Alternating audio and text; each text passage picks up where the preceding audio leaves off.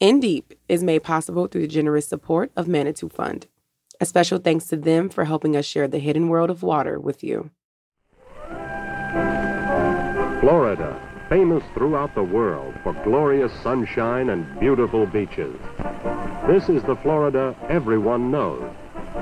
But there's another Florida. For decades, Americans have flocked to the Sunshine State. Light industry began moving into the state following World War Two and accelerated. As Florida added jobs, it added new residents. For the businessman and the industrialist, there is profit and opportunity in the changing face of Florida. Between nineteen fifty and two thousand, Florida's population grew by thirteen million, and it's still booming. One of the fastest growing areas of the state, the Tampa Bay area. It's on the western side of the state, the Gulf side. Renata Sago, our resident Floridian, is here with us today. So, Renata, with all that population growth, uh, I would imagine water demands increase. And with that, I mean, there's got to be some drama. You're right on the money with this, Chad. It does. It's crazy because, I mean, you get here and you talk to people who've lived here long enough, and they'll tell you serious stories about something called the Tampa Bay Water Wars, okay?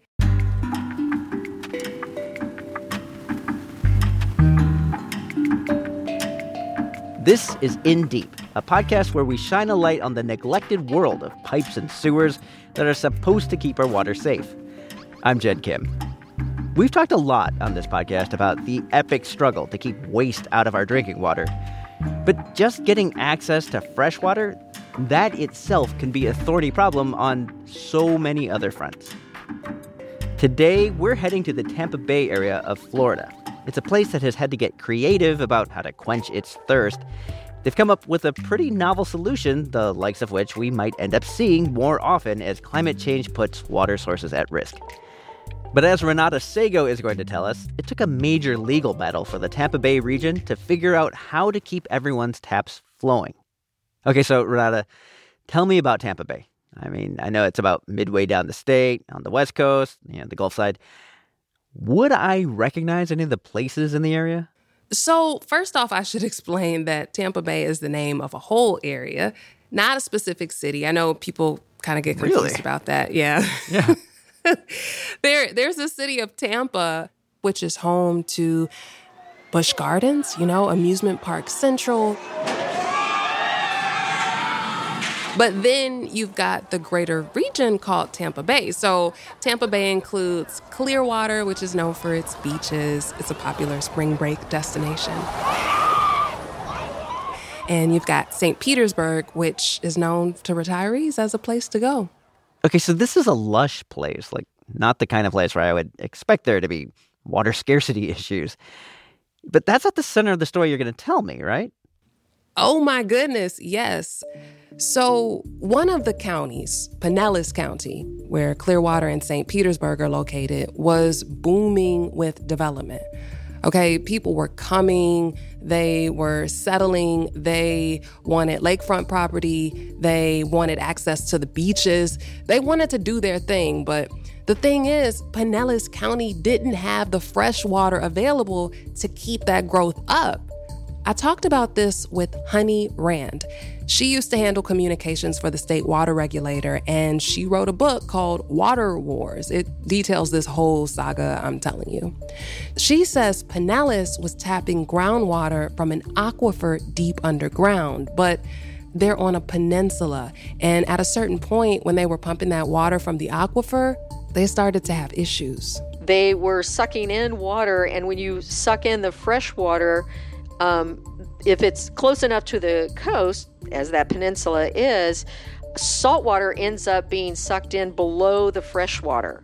And once it contaminates the fresh water, that's saltwater intrusion. And then you've got a desalination. You've got brackish water, so you have to treat it to remove the salt in order to make it drinking water standard. So the fresh water from the aquifer was not so fresh anymore. All right, remind us, what is an aquifer? It's like a big sponge that's deep underground. Rain comes down and it seeps through the ground, through porous rock, into the aquifer. An aquifer can take thousands of years to form. Mm, okay. So because Pinellas had those problems with saltwater intrusion, officials decided to head inland to pump water from the aquifer up into a more rural area in a completely different county. It's where the Barthle brothers, Randy and Mark, ran a cattle ranch and still do today. Their grandfather purchased the ranch back in the nineteen thirties. I got to visit there recently. See, we were up here at Randy's house right there, mm-hmm. and we came down. Paint, paint me a picture. Like, wh- what did it look like? It's this vast green space that's a mix of flatland and hills. Oh, my goodness, it's so beautiful. We're talking palm trees. You've got dragonflies flying around. There are sandhill cranes, which people call angry birds because they make a sound and they sound like, you know, really upset. I actually tried to chat up the cows, but no luck. They wouldn't give an interview? Hello. Oh, and they don't talk back either. So the various ponds and lakes on the Barthle Brothers Ranch had always provided the water for the cows to drink. But in the nineties, those water sources slowly started to dry up. Here's Mark Barthle. We had a ranch that survived from natural ponds and lakes to water the cattle to a, to basically a, an arid uh, eight thousand acres that, that didn't have any surface water in it anymore, anywhere. Uh, the, so eight thousand acres without any surface water at all. There was a drought going on, but they said this one was different. They had never seen their land dry up like this. Here's Randy Barthle. nineteen ninety, the Big Fish Lake was bone dry. It had never been completely bone dry before. It had been down to a small very small pond, but it had never been totally dry. Uh, it went dry so fast that just everything died. The alligators died, the fish all died. You'd find dead, little dead alligators laying around dried up gator holes out in the in the pond bottoms. And, you know, it was just a complete disaster. Okay, so the Barthle brothers thought they were the only ones having this problem. They started to complain, but they really didn't feel like their complaints were being heard. But residents in other rural areas started to notice some changes with their own drinking water supply. Eileen Hart was one of them. She was part of a neighborhood association in Odessa, Florida. That's an area, Jed, that's rural but a bit closer to the coast. There were people that would call me at different hours of the day or night with their wells going out, and they were in total panic. This was a big deal here because, well, you don't have water in your well, you know, you're not able to get drinking water. You're not able to shower. You're not able to flush your toilet. Things that you usually would be able to do. What they naturally did was they started to complain to the county, like, look, what's going on? It eventually became clear that everyone who was having problems was located near well fields that were operated by Pinellas County. Now, remember, these people, the Barthle brothers and Eileen Hart and the other people affected, they did not live in Pinellas. Pinellas was a neighboring county that was going over to the turf, to this rural area in another county, to stick a straw into the aquifer. Okay, so almost a rival county at that point. Yeah, I mean, what they were doing was legal. They had the permits to operate well fields there, though many people started to insist they shouldn't have been given those permits. Now, hang on, what's a well field? Okay, right. Really good question. So a well field is basically, it's a designated area where you'll find the deep wells and pumps that utilities use to suck up fresh water from deep underground. On any given day, you'll have hundreds of thousands of gallons of water being pumped on a single well field, Jed. Wow. I think I understand how, like, wells wells would go dry if, you know, water's coming out of the same aquifer, multiple wells. But why the lakes and, and, and ponds and, and wetlands? Honey Rand explained to me that when you turn on the pumps in a water well field, you get something called drawdown. So when a well pumps water from an aquifer, nearby water flows toward the low point of the well to replace the water that's been removed. And the water level near the well goes down. Okay. Here's Honey Rand again. And so the surface waters draw down and the waters underground draw down, and it's supposed to reach what's called stasis. And that is where you're taking the water from the environment, but the environment has the ability to recover to a certain level. And and what happened is the system never really reached stasis. That harmed the wetlands, and it also decimated the lakes on the surface because that's all connected. Uh, okay, so uh, this area is uh, developing like crazy, and they're you know, desperate for water, so they're grabbing up from mm-hmm. you know the aquifer wherever they can. Yep. Uh, and then they like mess up the access to the aquifer by them, so then they stick you know a straw into the aquifer somewhere else, and. And then they mess it up for those people who live near that point. Like, did they not have any other options?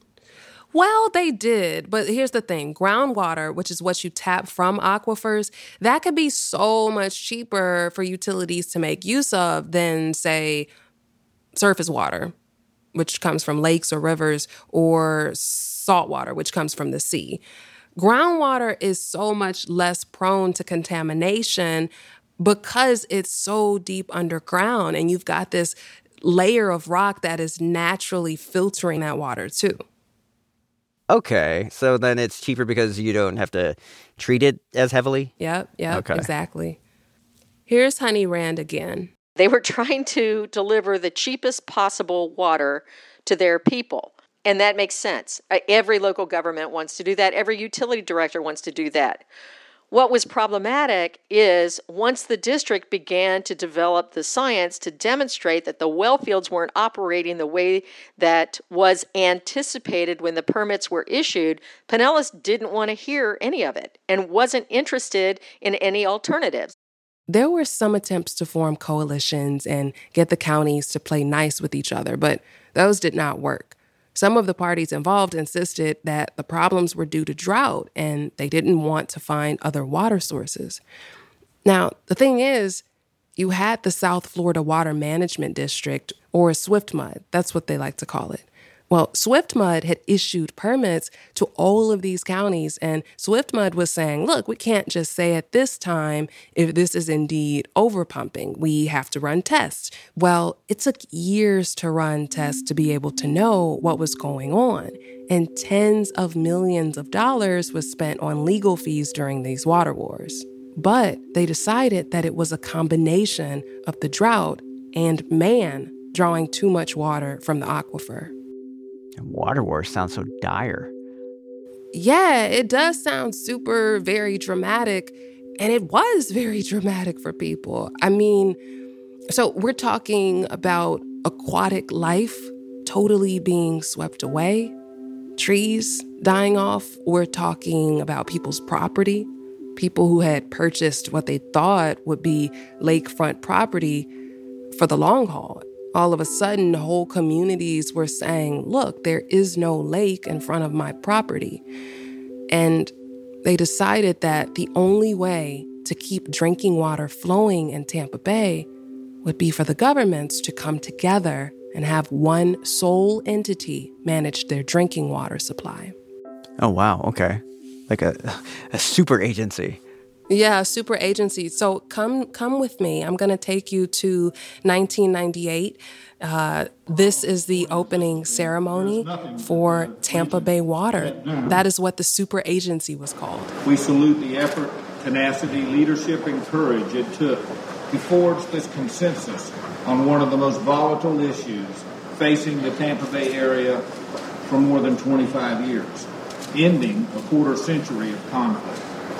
So this sounds like almost like a, a, a, an end of war speech. Almost, I mean, yeah, it happy took, ending, right? It, you would you would think. I mean, I think someone told me it took more than one hundred ninety officials to say yes at some point of this process for this super agency, Tampa Bay Water, to come to fruition. But hey, it exists today, and I got to visit Tampa Bay Water's regional surface water treatment plant. So I'll describe how it looks, Jed.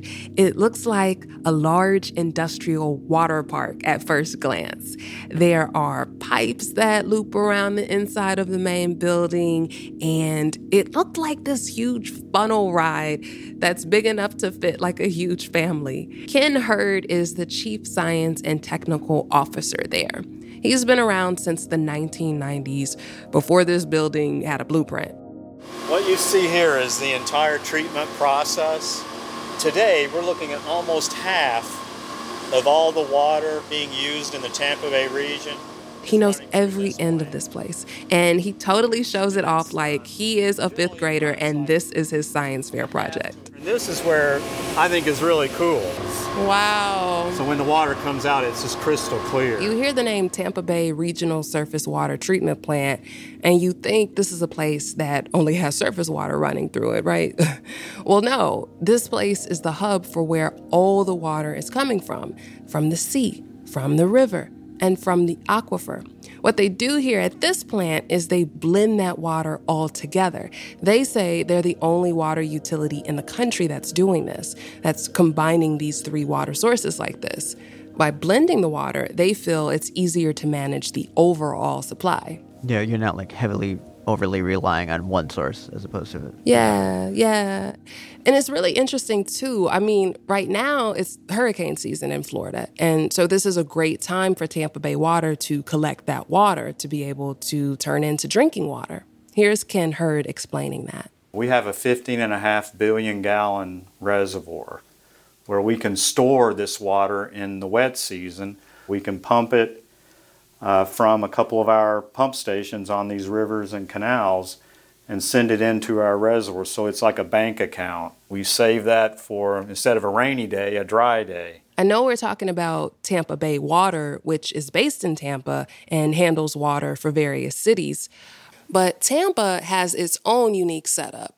It draws water from the Hillsborough River mainly, and it treats that water on its own. But the city can buy additional water from Tampa Bay Water, which it does when it needs to.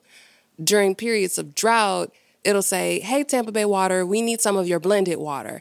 And Tampa has explored wastewater as another source that it would want to manage on its own. Ooh, do tell. Ooh, you sound excited. Have you ever had uh, treated wastewater? I mean, not that I know of. I know that there's some places in California where you can have it. Yeah, yeah, Orange County, which is near you. Well, the rationale is that what the city of Tampa could do is that it could take that wastewater and treat it and then recharge the aquifer with that water. So that would mean more water for everyone. So it's like, uh, uh, as you know, the population is growing, in order to protect yourself, like grab as many sources of water as possible, it sounds like.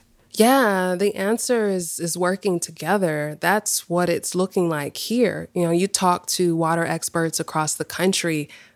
I've spoken to a couple of water experts, and they say that supply is, is one big issue, but bureaucracy is an issue as well.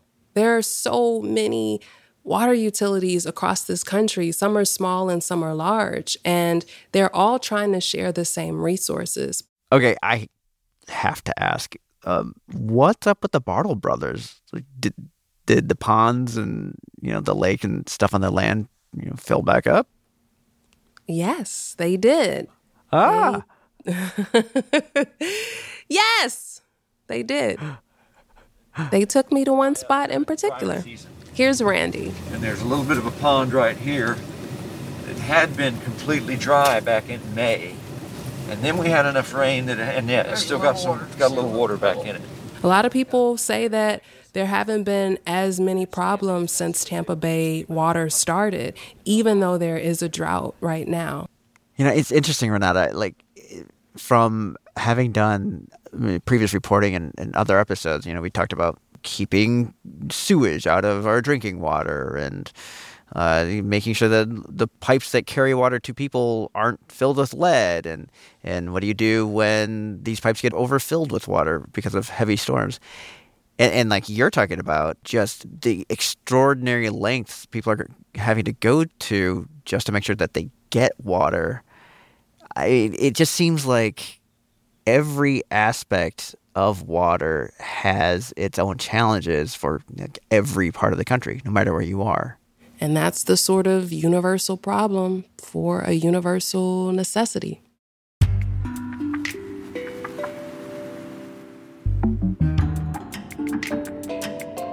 We'll be back after a short break.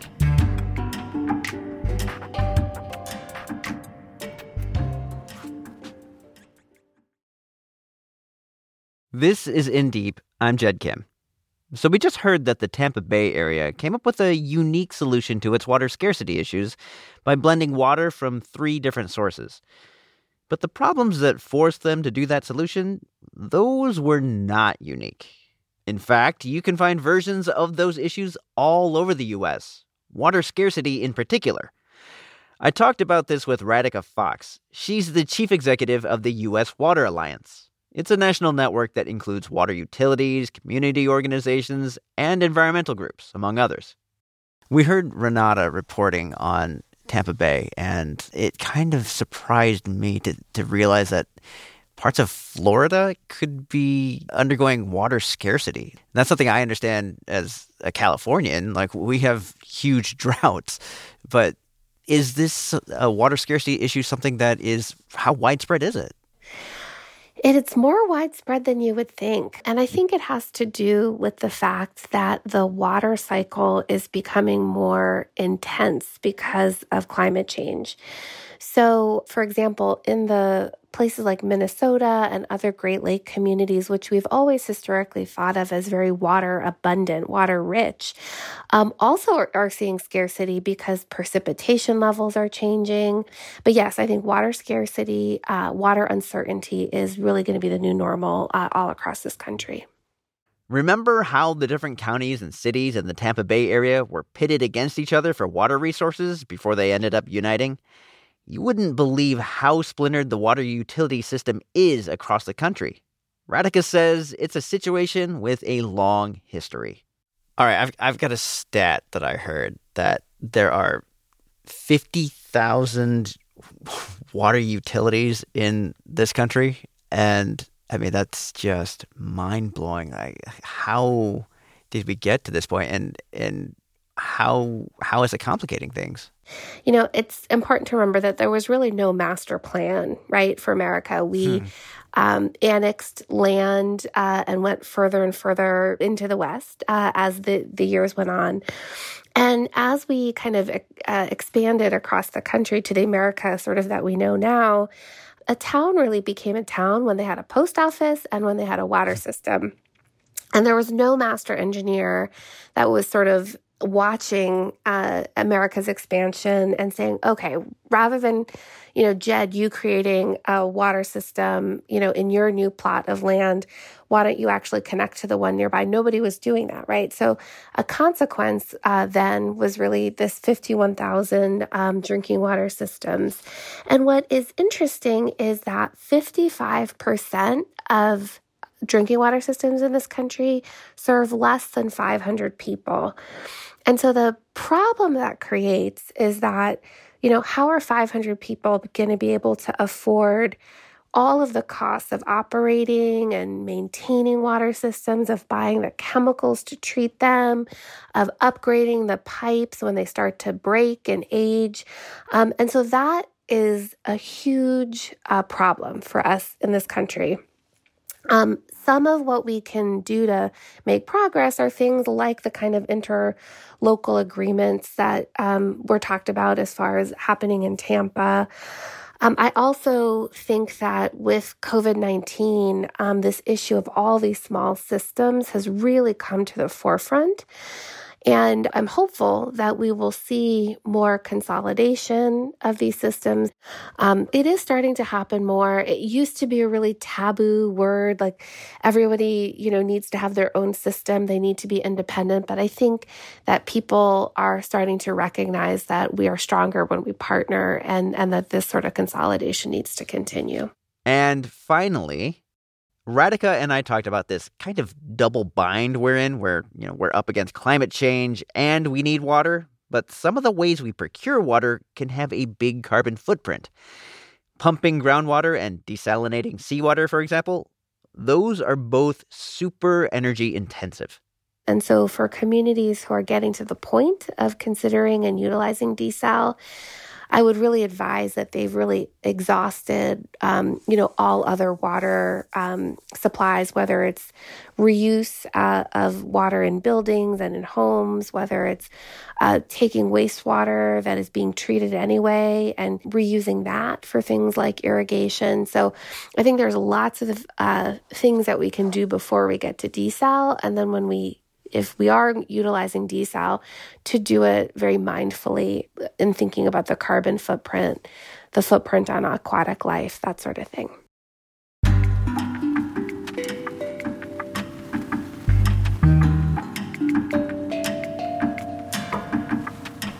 That's it for our show today. Our production team for this episode includes Renata Sago, Annie Baxter, Chris Julin, Todd Melby, and Dan Ackerman. I'm Jed Kim. Kristen Schmidt runs our social media, and we get lots of help from Ellie Lyons and Lauren Humpert. Breakmaster Cylinder composed our theme music. This is A P M.